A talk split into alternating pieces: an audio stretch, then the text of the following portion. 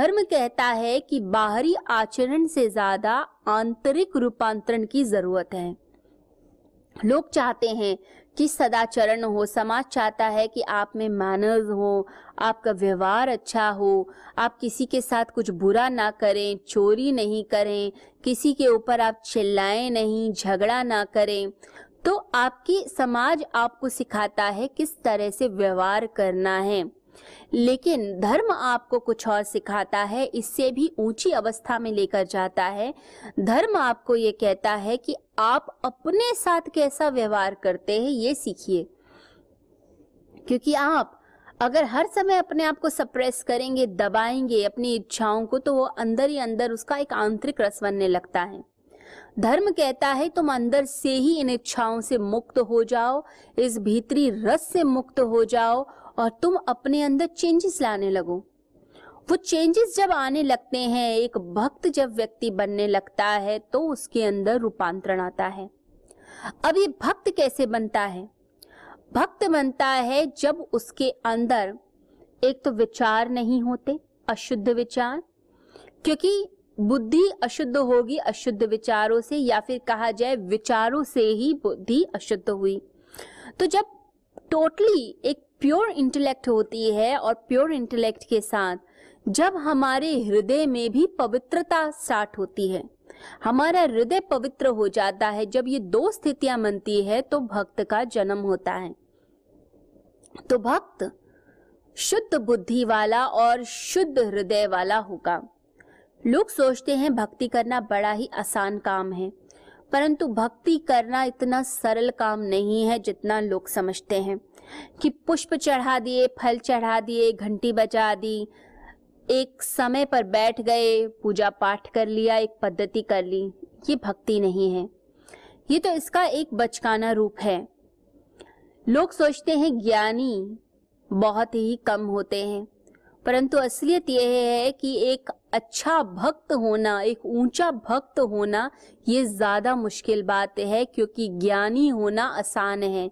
शुद्ध बुद्धि वाला होना फिर भी आसान है, परंतु शुद्ध हृदय वाला होना, शुद्ध बुद्धि के साथ भक्ति में दो शर्तें आ जाती हैं। आपकी बुद्धि भी अच्छी हो और आपका हृदय भी अच्छा हो। हम अपनी बुद्धि को शुद्ध कर सकते हैं कोशिश करके। पर अपने दिल को कैसे शुद्ध करेंगे कोशिश करके? आपका हृदय आपकी कोशिशों के साथ नहीं जुड़ा होता। आपका प्रेम आपके दिल के साथ जो जुड़ा हुआ है वो कोशिश से नहीं आता। प्रेम या तो होता है या नहीं होता है प्रेम अंधा होता है। भक्ति अंधी होती है, इसीलिए भक्त जो है, अपने आप को असहाय महसूस करता है। आप किसी सवाल को, किसी क्वेश्चन को बुद्धि से सॉल्व कर सकते हैं, कोशिश करके कर सकते हैं, परंतु अपने दिल की प्रॉब्लम्स को, अपने रिलेशनशिप के इश्यूज़ को कैसे ठीक कीजिएगा?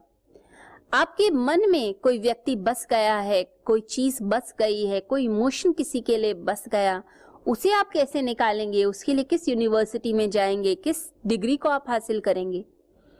तो प्रेम या तो होगा या नहीं होगा, इसे शुद्ध हृदय वाला होना और भी ज़्यादा कठिन है। बुद्ध शांत दिखते हैं, परंतु मीरा नाचती ही दिखती है। बुद्ध के अंदर कुछ घटा जो बाहर नहीं दिख पा रहा, परंतु मीरा में कुछ ऐसा घटा जो बाहर भी दिख रहा है। बुद्ध ने क्या खो दिया, ये समझ आता है, अशांति खोई है उन्होंने। मीरा ने भी अशांति को खो दिया, परंतु उसने कुछ पाया भी। वो जो उसने पा लिया, वो जो आनंद उसने पा लिया, वो उसके नृत्य में दिखता है। वो उसकी आँखों में दिखता है, वो उसके गीतों में दिखता है, उसकी भक्ति में दिखता है। तो अच्छी बुद्धि वाला होना तो आसान, परंतु अच्छे दिल वाला होना ये बड़ा ही कठिन मामला होता है और भक्ति में दोनों शर्तें हैं। तो जब तक हृदय नहीं विकसित हुआ, तब तक जो आपके अंदर घटा, वो बाहर कैसे जाएगा? हृदय से ही तो हम कनेक्ट करते हैं लोगों के साथ। जितने रिलेशन हैं, जितने रिश्ते हैं, वो सब हमारे हृदय से ही होते हैं। अच्छी बुद्धि के लिए हम किसी भी यूनिवर्सिटी जाएँगे अच्छे शास्त्र पढ़ेंगे अच्छी अच्छी बातें सुन लेंगे, परंतु अच्छा दिल और ऐसा दिल जिसमें प्यार ही प्यार हो, ऐसा प्रेम वाला मनुष्य होना अति कठिन है। तो जो प्रेम दूसरों के साथ संबंधित होना चाहता है, उसे कहा जाता है वासनाग्रस्त यानी अशुद्ध प्रेम। परंतु जो प्रेम किसी से भी नहीं जुड़ रहा, लेकिन सबके लिए बह रहा है, उसे कहा जाता है, वह है शुद्ध प्रेम की अवस्था। आपकी स्वयं की अवस्था। जैसे कोई दिया आप जलाएँ तो उसका प्रकाश झरता रहता है। अब वो जो ज्योति है, वो प्रकाश दे रही है, पूरे कमरे में प्रकाश भरा हुआ है। वो ज्योति किसी एक व्यक्ति की नहीं है, वो तो समस्त विश्व की है। बिल्कुल ऐसे ही एक आंतरिक ज्योति अंतस की एक ज्योति जलती है जो लगातार जलती रहती है और वह जो ज्योति है, वो प्रकाश देती है, वो प्रेम बांटती है, करुणा का विस्तार करती है। जैसे हम साधना करते हैं, ध्यान करते हैं मेडिटेट करते हैं, बिल्कुल ऐसे ही प्रेम की भी साधना होती है तो उसमें क्या किया जाता है? उसके अंदर एक भक्त अपने साथ ही बैठा है, कोई और नहीं है उसके साथ। लेकिन अपने अंदर ही उस रस का अनुभव करता है, परमात्मा की भक्ति, परमात्मा के प्रेम को अनुभव करने लगता है। तो आप एक कमरे में जैसे बैठे हैं और उस पूरे कमरे में आप अकेले। लेकिन आपको ऐसा महसूस होगा जैसे आपके हृदय से प्रेम का आविर्भाव हो रहा है, प्रेम प्रकट हो रहा है और वो धीरे धीरे एक्सपैंड होता जा रहा है। सबसे पहले तो आपके पूरे शरीर में एक्सपैंड करेगा। और धीरे धीरे आपको लगेगा जैसे पूरा कमरा उस प्रेम की ज्योति से भर गया है। पूरे कमरे में प्रेम ही प्रेम।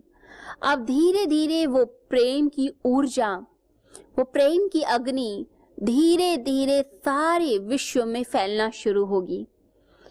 आपकी स्टेट में, आपकी कंट्री में, आपके कंट्री के भी पार दूसरे कॉन्टिनेंट्स में पूरे धरती को छूती चली जाएगी। और वहाँ से बढ़ते बढ़ते पूरे ब्रह्मांड में फैलेगी और पूरे ब्रह्मांड को प्रेममय कर रही है। अनंत अनंत आकाशों, अनंत अनंत ब्रह्मांडों तक फैलती जा रही है। समस्त आकाश गंगाओं में फैल रही है। और आप बैठे हैं अपने कमरे में ही, लेकिन इतनी प्रेम की ऊर्जा फैलेगी कि समस्त विश्व, समस्त ब्रह्मांड जैसे उसी ऊर्जा में ही आ गया। तो आप बैठे हैं एक जगह, लेकिन अनुभव प्रेम का कितना गहरा आप कर रहे हैं। और साथ ही साथ ऐसा व्यक्ति जो है, उसके सारे एक्शंस भी उसी तरह के शुरू होंगे, यानी कि उसका कार्य करना, दूसरों से बात करना, दूसरों के लिए अच्छा करना अच्छा करने की कोशिश करेगा। हर काम को प्यार से करेगा, खींच के नहीं करेगा। लोग क्या करते हैं? इरिटेशन में काम करते हैं। अपना सामान उठाया, घर पे और उठाकर पटक दिया। ऑफ़िस से आए और इरिटेटेड आए, अपने जूते पटक दिए, अपना बैग पटक दिया। दैट मीन्स बहुत इरिटेशन है अंदर। बहुत अशांति है अंदर। लेकिन एक प्रेम वाला व्यक्ति जो है, अपनी चीज़ों को संभाल कर रखता है, उसे पता है, उसे कद्र है। अपने जूतों की भी, अपने बैग की भी, अपने रिश्तों की कद्र है, अपने माता पिता की कद्र है। अगर माता ने पूछ लिया कि आज दिन कैसे बीता और आप ऑफ़िस में डांट खा के आ रहे हैं तो आप घर जाकर एकदम फटेंगे नहीं? आप प्यार से बात करेंगे और अपनी समस्या भी ठीक से बताएँगे। तो एक प्रेम वाला व्यक्ति क्या करता है? माफ़ करता है लोगों को जिन्होंने उसके साथ बुरा किया, जिन्होंने उसे डांटा या उसके लिए गलत सोचा, अपशब्द सोचे। उन्हें भी माफ़ करता है और साथ ही अपने घर का वातावरण भी बड़ा प्रेममय बना के रखता है। हम देखते हैं कि कुछ लोगों के पास बड़ी ही अट्रैक्शन होती है, बड़ा मन करता है उनके साथ बैठने का। और कुछ लोगों को देखकर ही मन करता है कि ये यहाँ से चला जाए तो अच्छा है। इसका कारण है कि जो व्यक्ति अट्रैक्ट कर रहा है, उसके अंदर प्रेम की ऊर्जा है। और जो व्यक्ति जिसके साथ बैठ के रिपल्शन हो रहा है, ऐसा लग रहा है कि हमें हट जाना चाहिए, उसके अंदर घृणा है, नफरत है इरिटेशन है। तो हर व्यक्ति प्रेम चाहता है, शांति चाहता है, आनंद चाहता है, चैन चाहता है। तो जिनके साथ बैठकर चैन मिलता है, वो व्यक्ति प्रेममय होते हैं।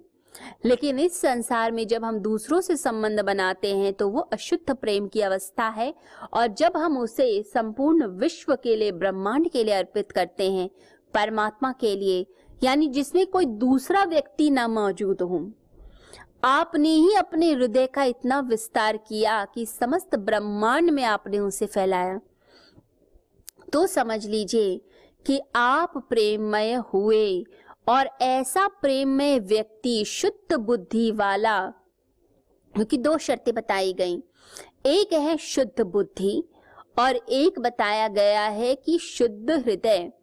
ये दोनों चीज़ें जैसे ही घटी और व्यक्ति ने अपने आप को अशेष यानी पूरी तरह से अर्पित कर दिया परमात्मा के चरणों में तो ऐसे व्यक्ति के फूल, उसके पुष्प, उसके पत्र, उसके फलों को, हर चीज़ को परमात्मा ग्रहण कर लेते हैं क्योंकि उसने स्वयं को ही चढ़ा दिया है। और जो स्वयं को चढ़ा देता है, ये समझ लीजिए, जो अहंकार को चढ़ा देता है, उसकी चेतना की नदी, उसकी आत्मा परमात्मा रूपी सागर में लीन हो जाती है, जैसे बूंद गिरती है और सागर में लीन हो जाती है। बिल्कुल ऐसे ही उसकी आत्मा, ऐसे परमात्मा में लीन होती है कि वो बस प्रेम में ही जीता है, आनंद में जीता है। परमात्मा कहते हैं कि ऐसी जो आत्माएँ हैं, वो मेरी प्रिय बन जाती हैं, मेरी ही बन जाती हैं और मैं ही उनका एक रूप बन जाता हूँ। तो हम भी ऐसी भक्ति करें, हम भी ऐसे अपने मन को शुद्ध करें, अपने आप को पवित्र करें, ऐसा हमें प्रयास करना चाहिए, ऐसा भगवान श्री कृष्ण गीता में बताते हैं। नव जीवन साधना। क्या नकारात्मक विचारों को मन में आने ही न दें? ये हमारे वश में है। क्या तनाव की जड़ें मन में उपजेंगी ही नहीं?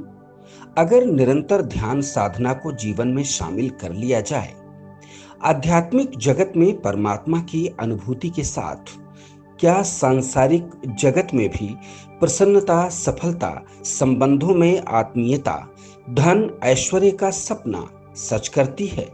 नवजीवन साधना? तो इसका जवाब है हाँ। इस कल्पना को साकार रूप देने का संकल्प है। गुरुवर श्री सुधांशु जी महाराज व श्रद्धेया अर्चिका दीदी द्वारा। भक्तों को ध्यान साधना की एक और अनुपम भेंट, नवजीवन साधना।